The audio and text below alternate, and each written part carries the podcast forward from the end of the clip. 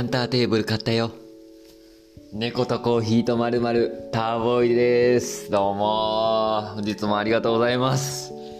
いやー、2月13日日曜日ですね。えー、プランターテーブル買ったよということで 始まりました。はい、そうなんです。ね、ねえ、あのー、知ってますか？皆さん。プランターテーブル。ね、これ僕ね、あのーここ、まあ、1年前ぐらいですね。1年前ぐらいに、あの、今の家に引っ越してきたんですけど、あのその時にね、えー、家がもうほとんど何にもないね、状態の時やったんで、えー、もうこれぜひちょっとあの植物ね、観葉植物だろう、まず、と思って。うん。あの、これをね、ちょっとあの、欲しいなと思って、で、観葉植物屋さんに、えー、ちょっとこういろいろ見に行ったんですよね。でその時にこうそこの植物屋さんがあのずらーっと並んでるんですけどね植物が。あのこうプランターまあ言うたら鉢にこうなんかこうね板が乗っててでこう丸い板やったり四角い板やったりとかしてでどうやらそれが、まあ、プランターテーブルっていうらしくて本当にこうちょっとしたものなんですけど乗っててあおしゃれやなと思ってねそこにこういろいろ載せれたり、うん、まあ載せるまあテーブルとしての用途というか本当にこう本当にちょっとしたものやと思うんですけどこれやってみたいっていつかやってみたいなと思って。ででちょっと先日思い立ってですね、えー、こうググっていてでこうポチっちゃいましたね。うんこれや思ってね。うんや買っちゃいました。ただ、あのー、こう買う際にね、やっぱこういろいろ寸法載ってるじゃないですか。サイズね、サイズ載ってるじゃないですか。あれがですね、なんかちょっとどうも、うん僕もあのこうメジャーで、こう植物のサイズとか、鉢のサイズとか測ってはいたんやけど、あの、あそこが一番懸念してて、あの、えっ、ー、とね、こう植物をこう真ん中から、なんていうかな、挟んで設置するんですよ。そのプランターテーブルは。で、挟むから、真ん中に穴が開いてるような感じ。うん、その穴のサイズがですね、果たしてこの、えー、うちのか、えー、うちの育てている荒れかやしって言うんですけどね、この荒れかやしにサイズが合うのかどうか。もしくはこうギリギリになっちゃうのかとかね。で、それが当たってしまったらこうね、かわいそうなことになるじゃないですか。そこが一番懸念されたんやけど、ええ具合でしたね。ええ具合にフィットしましたよ。うん。あの、そんなにぎゅうぎゅうでもない、ギチギチでもないし、こうあの、ちょうどね、ええ感じでゆとりがね、持ってて設置できた感じですね。うん。だからあの、割と、えっ、ー、とね、これからまあ、え、水やり？水やりのことに関しては、一旦そのテーブルを外してから土に水をやるような感じにはなるとは思うんやけど、えー、そこぐらいですね。そこぐらいかな。まあ、めんどくさって言ったら。ただまあ、あの、いつもそのヤシをですね、窓辺のこう日が当たるところに置いてたりするんで、そこでね、コーヒーとか飲むときには、なんかそういうね、ここに、えー、そのプランターテーブルにコーヒーを置いて、で、コーヒーを当たりながら自分も一緒にコーヒーを飲めるっていう、こう、コーヒータイムがですね、充実するわけですよ。ええー、まあ、これをやってみたかったですね、ゲットしました。プランターテーブル、買ったよっていうお話でしたね。うん。2月13日日曜日、日曜日もね、ポッドキャスト配信してますよ。ね、今現在大阪のですね、気温、今ね、大阪の堺の西区なんですけれどもね、気温は4度です。ちょっと天気はね、曇り空ですね。今日雨降るんかな？なんかね、予報では、うん、ちょっと雨と出てるんやけど、まあまあ曇り空っすね。曇りの日はですね、やっぱこう日が入らない分、ちょっとね、植物にとってもまた猫にとってもですね、どうなんやろうか、ちょっとね、あんまりね、あの、ちょっとこう、活発というか、活動がね、控えめになっちゃうような感じがしますね。本日のコーヒーはですね、またもやキリマンジャロをいただいております。で、えー、トムはですね、トムは、トムっていうのは猫ね、飼ってる猫なんですけど、ねえー、トムはですね、まあ、朝5時半ぐらいかな、叩き起こされましてね、僕また、腹減ったと。叩き起こされまして、で、5時半ぐらいにご飯やって、で、また僕もまた寝てって感じだったんですけど、今またトムは寝るターンに入って、え、布団の上で寝とります。ねえ、なんとも優雅な生活を送っておりますよ。いいね。本当にと、ね、トムはというか猫はいいなってつくづく思わされております。ね。しかしあれよね、オリンピック、東京オリンピック盛り上がってるね。ね僕ちょっとうちテレビがないので、リアルタイムにはなかなかちょっとどうしても見れてなくって、すごいね。まあ、あの、なんつってもこう SNS とかネットとかで情報を得たりしてるんですけど、基本ね、すごいね、あの、やっぱ僕ね、注目してたのはやっぱスノーボード。うん。で、ハーフパイプの部分でやっぱ平野歩夢選手、えぐいね。YouTube で僕もこれ見たんやけど、えぐい。ハーフパイプね。あのー、ちょっと技名とか取り組みちょっと僕、あのー、そ、ようわからないんやけど、えっ、ー、と、ダブル40、40とかなんかちょっと、ちょっと、あの、技名ちょっと合ってるかどうかわからんよ。あれね。うん。けど、すごいな要は、えー、縦回転2回、横回転2回とか入れながら、ハーフパイプ繰り返しあれ合計8 8つぐらいあの全部メイクしてたような感じ。あれすっごいね。あれね平野歩夢選手のあのこうねターンだけ見てたらおーすごいってそれだけもすごいと思うんやけど他の選手の滑りとかを見て見た上で平野歩夢見たらさらに凄さがわかるというかやっぱどうしてもどっかでミスが入ったりとかするんやけど全部メイクしてたっていうあれですえぐかったね。すっげえかっこいいって思うよね。ちょっとあのああいう滑りを見るとやっぱこう鳥肌が出るというかねうん鳥肌？サブイボ？皆さんはどちらを言ってますか？ねえ。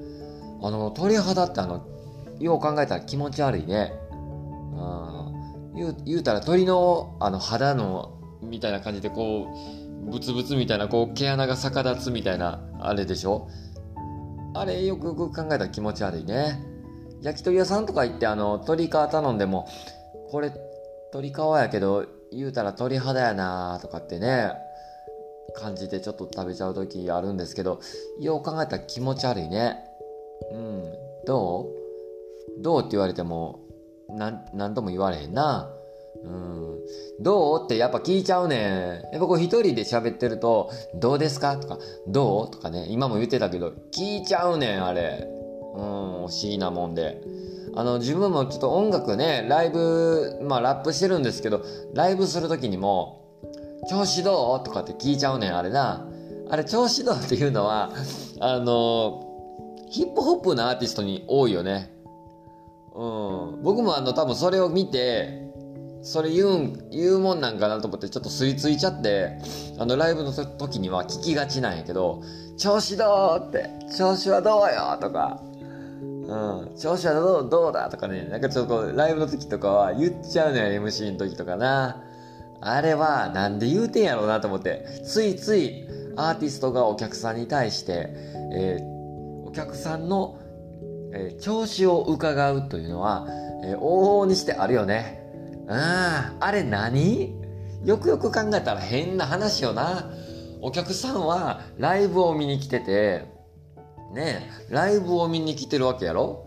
えっと、今日は、うん、あそこでイベントあんのか。よしよし、ちょっとライブでもやってるみたいやし、ちょっと遊びに行こうか、みたいなノリで、えー、ちょっと来るわけでしょ？ね楽しみに来てるわけやろ？で、ライブが始まって、調子どう？って言われてもね、調子どうもこうも。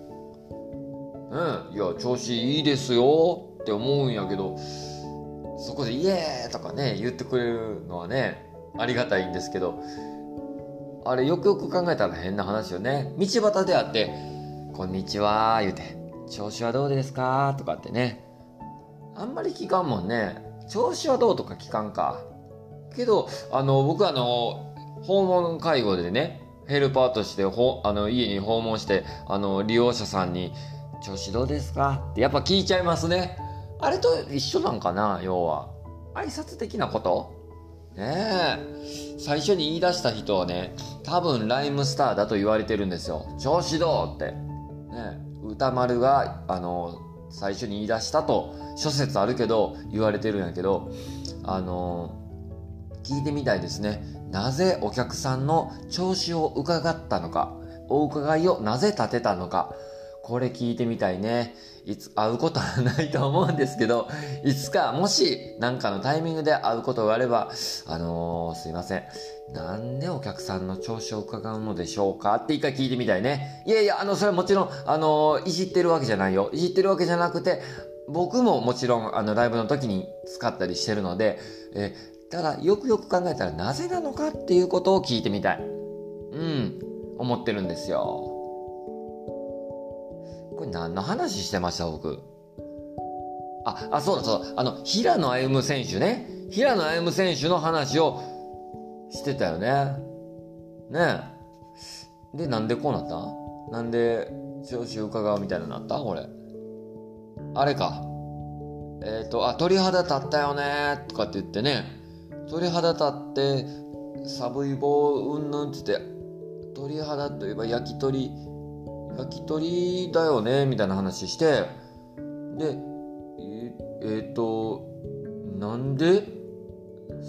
あそうかそれでえー、っとどうですかって言ってあどうですかと言えば調子どう？みたいになってこの話になったんだ。すいません。ね本当に脱線に次ぐ脱線。自分自身も何の話をしていたのかこれが分からなくなってしまうっていうのがねこれ危ないね。これ気ぃつけますわ。ほんまに。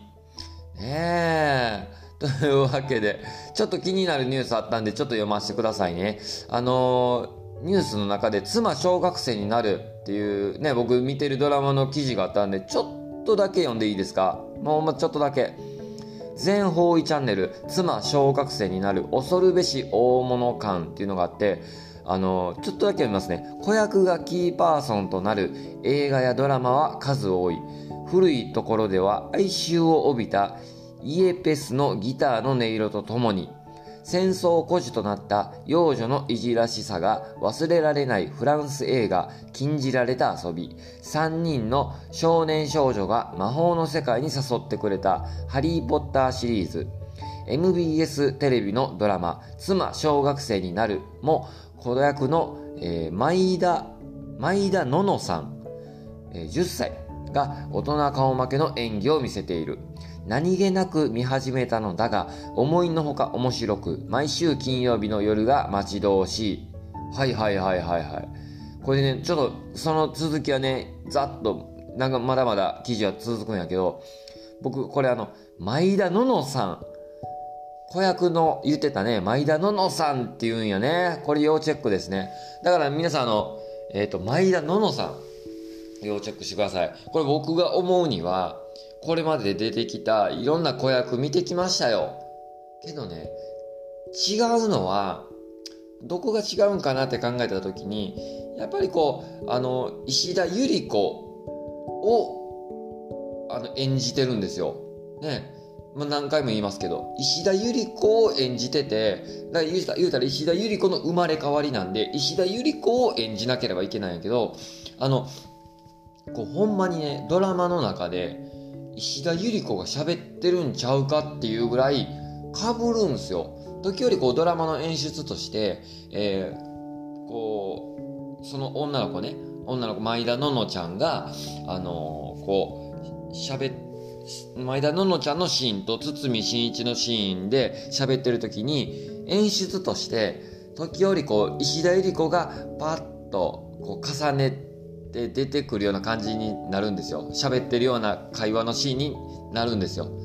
ねいかにもこう石田ゆり子とがもうその場にいるような演出をするんやけどそうじゃなくて前田ののちゃんが普通に出てる時もほんまに石田ゆり子と堤真一が喋ってるような感覚になりますね。うん、本当にこう重ねられるんですよね石田ゆり子をね。だからこれすごいなと思って見てますね。僕あのほんまにこうね演技のことなんてなんて分からんけど、まあ、なんて分からんこういう素人ネタ師もそういう風に見せれるっていうのはこれ恐るべしですよ。前田ののちゃんこれ今後要チェックですよね。あのかつての芦田愛菜ちゃんとか、えー、福田えー、何やった福田福君じゃないや何やったっけ？あ鈴木福君ね。鈴木福君とか、えー、こういろんな子役いましたけど。ね。けどそれじゃない。また別の角度のからの、えー、ね大物感のような感じが見受けられたんでね。これ要チェックですよ。皆さんね。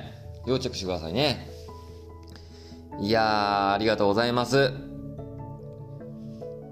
というわけでですねあの昨日話してる時に、お便りなくなったから お便りちょうだいって言う、くださいみたいな話したら、お便りくれたよありがとうお便りくれたみんな優しいわ、ほんまに。ねこう、お便りが尽きたからお便り送ってくれっていうね、ほんまにありがとうございます。これちょっとダラダラ喋ってると時間もなくなるから、これちょっと早速読んでいこう。ね、あの、お便りバーっといただいたんで、あの、全部はね、今日読めないけど、あの、いただいた順番で、今日から読んでいくぞ、ありがとうじゃあお便り読んでいきましょう。えー、ラジオネーム、宇宙人さん。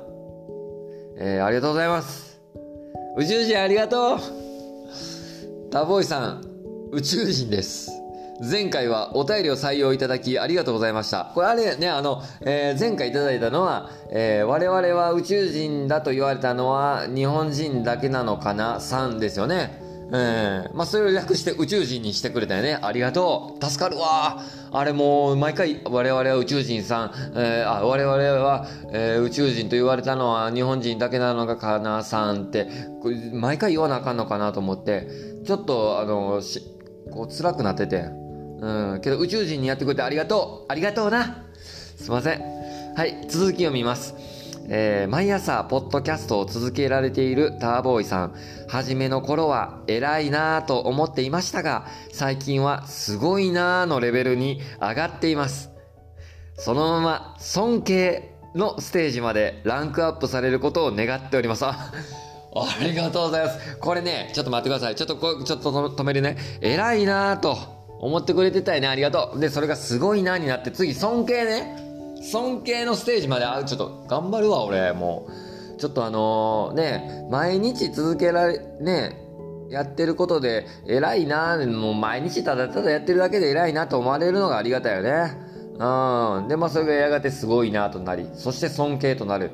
これはね、ちょっともうそのランクアップできるまで俺頑張るよ。ね。ちょっとごめん、ちょっと脱線してもうた。続きはもうね、そんなターボーイさんにちょっと微妙でデリケートな質問です。もしトムくんがいなかったら、ポッドキャストは続けられていると思われますか？あと、配信を始めてから、隣近所に、一人で何喋ってんねん？とか言われたり、隣の人とすれ違う時、目をそらされたりしたことはありませんか？私も以前猫と一緒に生活をしておりました。お互いに声を出して会話したり笑ったりが当たり前で何の違和感もありませんでしたが猫がいなくなるとまず喋らなくなります。ターボーイさんはどう思われますか？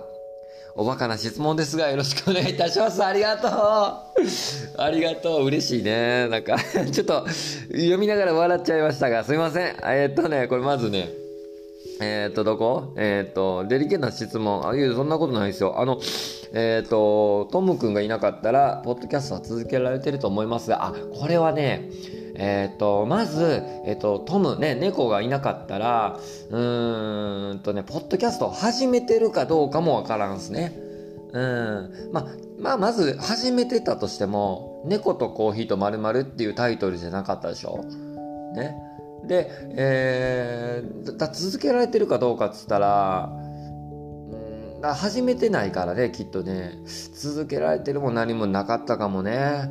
うん。けどなんかこう気づけば猫のこともコーヒーのこともあんま喋ってないからな。うん。続けてるかな。微妙ですね。微妙な返答返答になっちゃいましたがすいません。うん。あと配信を始めてから隣近所に何え一人で何喋ってんねんとか言われたり隣の人とすれ違う時目をそらさそらされたりしたことありますか？って。あのあれやね。言うたらもうあの隣人トラブル問題ね、うん、これはなこれはあるで、うん、あるある。あのこういうことがあったわけじゃなくて似たようなことがあってあのー、これアパートマンション住んでる人あるんかな？これあるあるのことなんか分からんけどこうやって自分も今一人で喋ってるけど家の中で喋ってたりあとまあ普段一人でこう音楽とかね聞いたりとか YouTube とかね見たりして音出るやないですか生活音。出るやないですか。別にこうやかましいしてるつもりないんよ。ないんやけどあの急にその隣の一定の方向からドンって壁を叩く音が聞こえてきたりね。あるよな。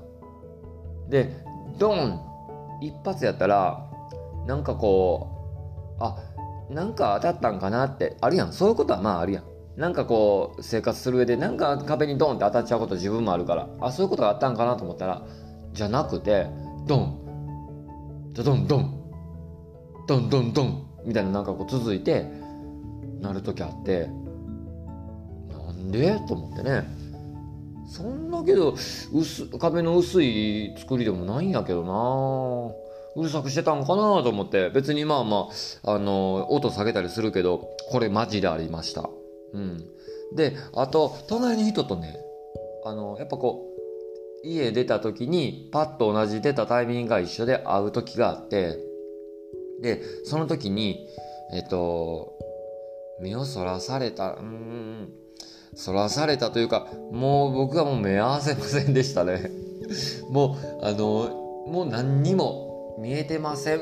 何にも見えてませんよぐらいの勢いで出たな。これあんま良くないかな。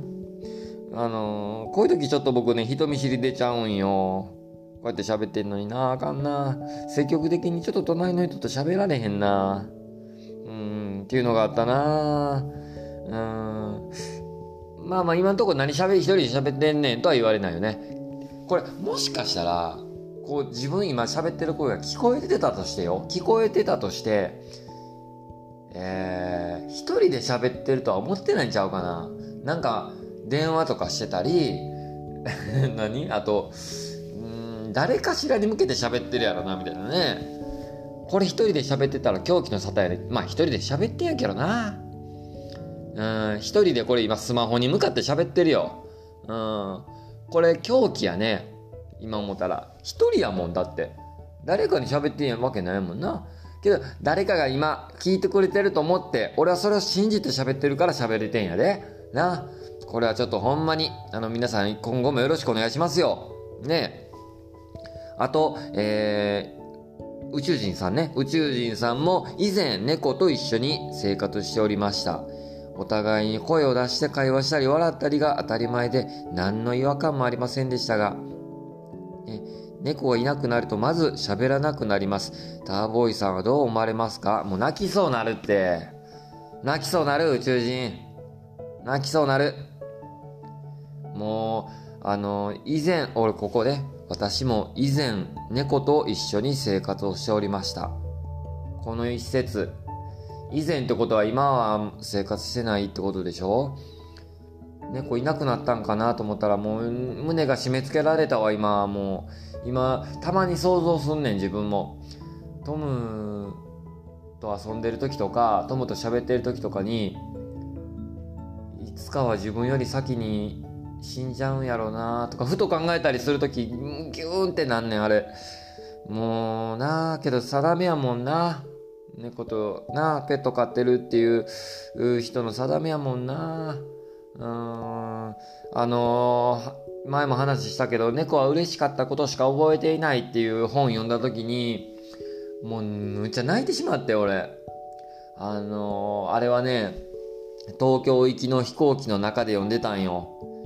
でその時にあのすごいこう感動するというか切ない話があってで読んでて泣いたんよ。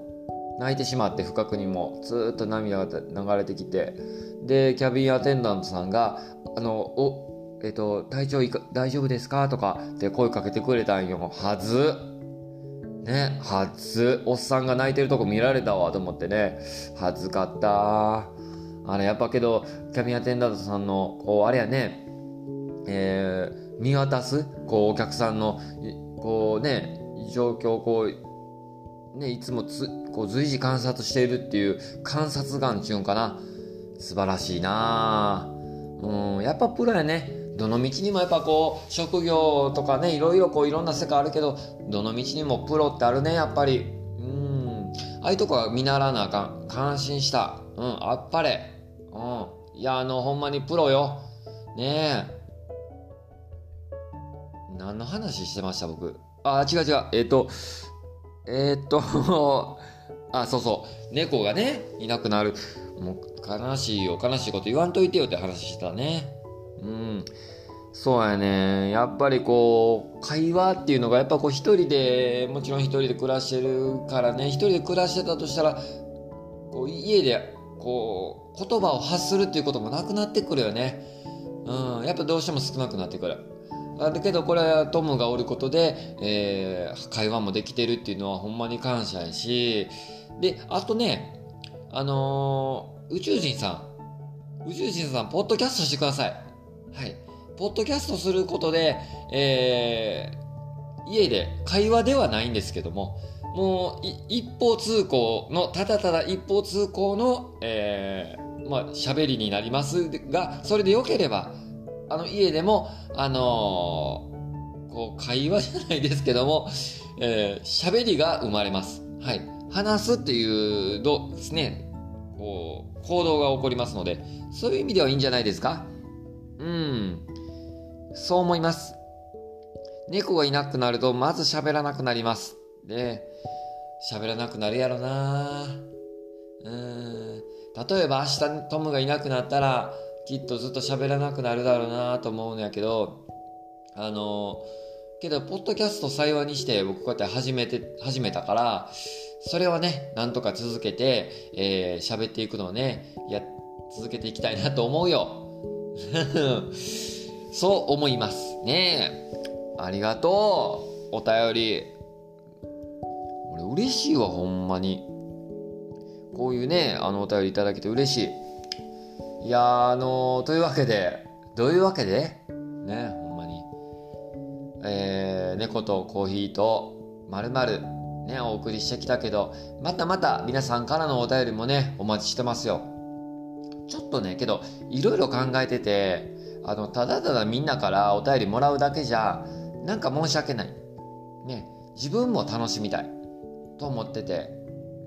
で、えー、猫とコーヒーとまるの、あのー、ステッカーを今、制作中でございます。はい。あのー、デザインとかもね、こう、発注したりとかして、えー猫とコーヒーのとまるのポッドキャストをイメージしたステッカーを今、えー、作成段階計画中でございますので、えー、で、お便り送ってくれた人にステッカーをプレゼントっていうようなことをやっていきたいなと思ってますんでね。あの、ぜひ、あの、そういうのもね、あの、今まで送ってくれた方も本当にありがとうございます。ね、あの、ステッカー出来上がったらぜひ、あの、またね、発信していきたいなと思いますので、まあいろいろね、それ以外にもいろいろ楽しいことも考えていきたいなともも思っておりますね。また、ポッドキャスト内で発信していけたらと思いますんで、ぜひ続けて聞いてください。ね、今日から聞いた方も、また引き続きお願いしますよ。ね、あと、先はですね、インスタグラムか、もしくはツイッターまで、あの、DM の方まで、えー、お寄せいただけたらなと思います。はい。というわけで、本日も猫とコーヒーとまるありがとうございました。また聞いてくれよな。